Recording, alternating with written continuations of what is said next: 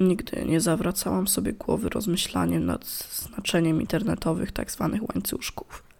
Było to dla mnie na tyle żenujące i nieprawdziwe, że po prostu je ignorowałam. Na Facebooku, przeglądając zdjęcia na fanpage'ach, nieraz trafiłam na komentarze przeraż przerażonych użytkowników typu XXX.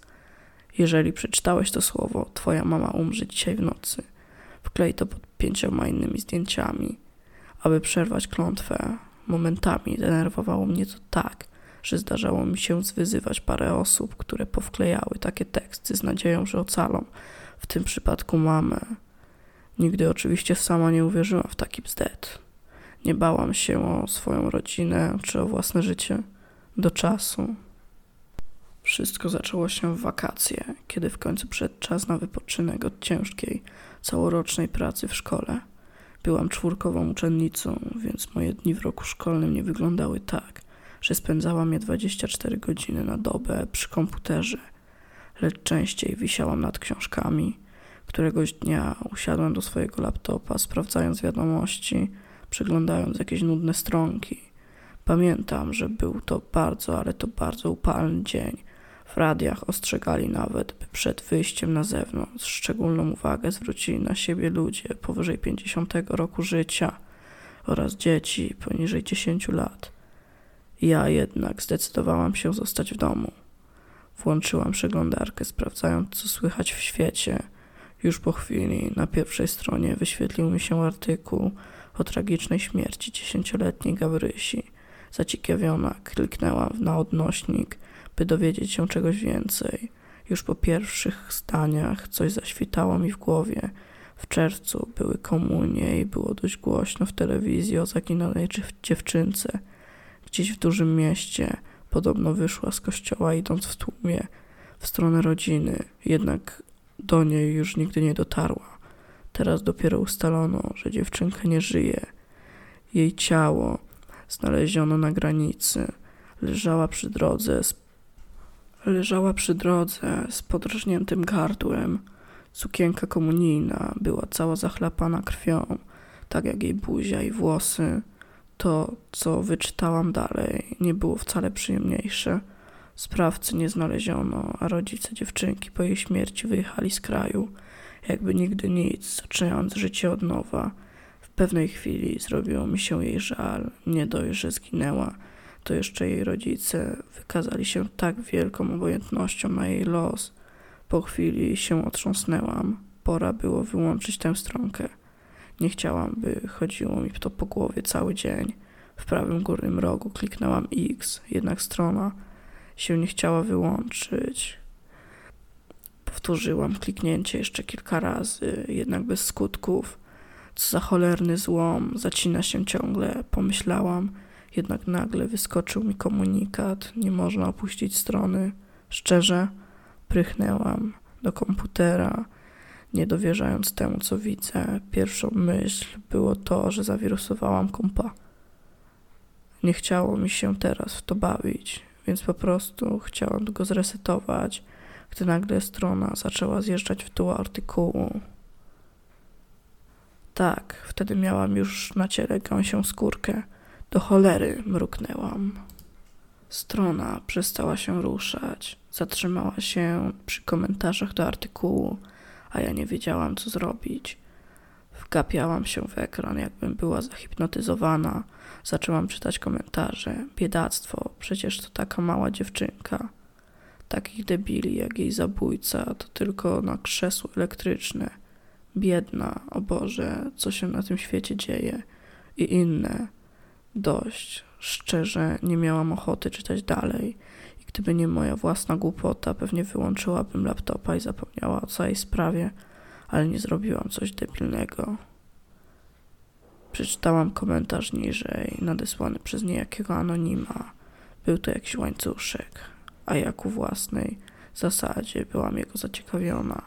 Było w nim coś o strasznej klątwie i było w nim coś nie tak. Nie brzmiał jak typowy łańcuszek. Bardziej wyglądało to jak ostrzeżenie, aby nie czytać tego, co kryje się pod odnośnikiem. Czytaj dalej. Nie ruszyłoby mnie to, gdyby nie fakt, że przyszedł mi nagle SMS, kiedy kliknęłam, aby go przeczytać. Pierwsze, co mnie zaskoczyło, że przyszedł on z niewidocznego numeru. Po prostu sam z siebie ktoś w SMS-ie ostrzegał, abym nie kliknęła odnośnika czytaj dalej. No i prosił też, abym przekazała ten łańcuszek dalej. Inaczej z tygodnia na tydzień będzie coraz gorzej.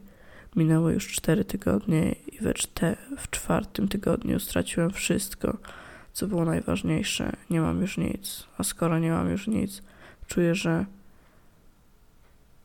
ona przyjdzie po, po mnie. Widziałam ją raz, boję się jej. Jej widok mnie przeraża. Żegnaj.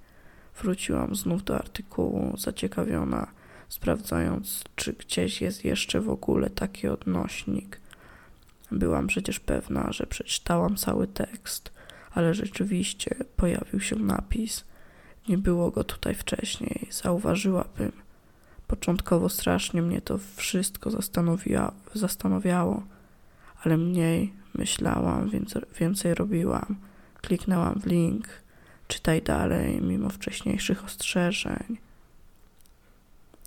Sparaliżowało mnie to, co zobaczyłam. Wyświetliło się zdjęcie tej dziewczynki, martwej dziewczynki, kiedy zobaczyłam, jak jej ciało zostało zmasakrowane. Przerażona, szybko zamknęłam laptopa. Miałam już tego dość. Jak na jeden dzień. Po prostu wstałam i udawałam, że nic się nie stało. Myliłam się. Mama poprosiła mnie jeszcze tego dnia, abym poszła po jakąś ważną teczkę do samochodu, bo zapomniała jej zabrać z auta, gdy wróciła z zakupów. Trochę pomarudziłam i zeszłam na dół zgodnie z jej prośbą. Zbliżał się wieczór, a mimo to na dworze było strasznie duszno i gorąco. Już nie myśląc o tym, jak na tym parkingu musiało być gorąco w południe, Zbliżyłam się do naszego samochodu i wsadziłam kluczyk w drzwi. Po chwili je otwierając, kiedy tylko się otworzyły, myślałam, że zwymiotuję. Z samochodu uderzyła we mnie fala duszącego, gorącego powietrza wraz z niewiarygodnym smrodem. Zapach był tak obrzydliwy, że naprawdę zawitał u mnie odruch wymiotny. Nie wiedziałam, co tak śmierdzi. Początkowo rozglądnęłam się z myślą, że może mama zostawiła coś do jedzenia, a to się zepsuło, ale nic nie zauważyłam. Spostrzegłam teczkę leżącą na miejscu pasażera, więc wzięłam głęboki wdech i od strony kierownicy wyciągnęłam się w jej stronę, chcąc ją się, jej sięgnąć. Gdy zobaczyłam coś na tylnych siedzeniach samochodu, lekko przychyliłam głowę i tuż po chwili zaczęłam piszczeć. Na tylnym siedzeniu leżał mój ukochany pies. Był martwy, jego ciało wyglądało jak rozkładał się w tym samochodzie od kilku tygodni. Jego futro było sklejone, z pyska wyłaziły jakieś obrzydliwe, tłuste larwy, a dookoła latały muchy. Z piskiem uciekłam samo od samochodu, rzucając teczkę na ziemię. Moja mama była przerażona, słysząc, że nasz pies leży martwy w samochodzie zbiegła ze mną na dół i niestety nie przewidziało mi się. Mama zapomniała zabrać psa z rozgrzanego samochodu i pies padł w tym skwarze. Do tej pory mam wyrzuty, że nie zauważyłam, że mój pies nie szwenda się nigdzie po mieszkaniu. Nie dowierzałam również z głupoty mojej własnej matki. Strata psa była bardzo bolesna racja, jednak udało mi się jakoś pozbierać. Tydzień później nastał kolejny tragiczny dzień. Wieczorem, jak zawsze, poszłam do łazienki się wykąpać. Później uczesałam włosy i stałam przez chwilę przy lustrze. Wpatrywałam się w swoje oczy, które chyba traciły swój blask. Kiedyś podobały mi się bardziej. Stałam tak i rozmyślałam, gdy nagle w odbiciu zobaczyłam za sobą tą dziewczynkę z artykułu. Stała za mną, a jej twarz była nie, nienaturalnie wykrzywiona, jakby coś rozrywało ją od środka.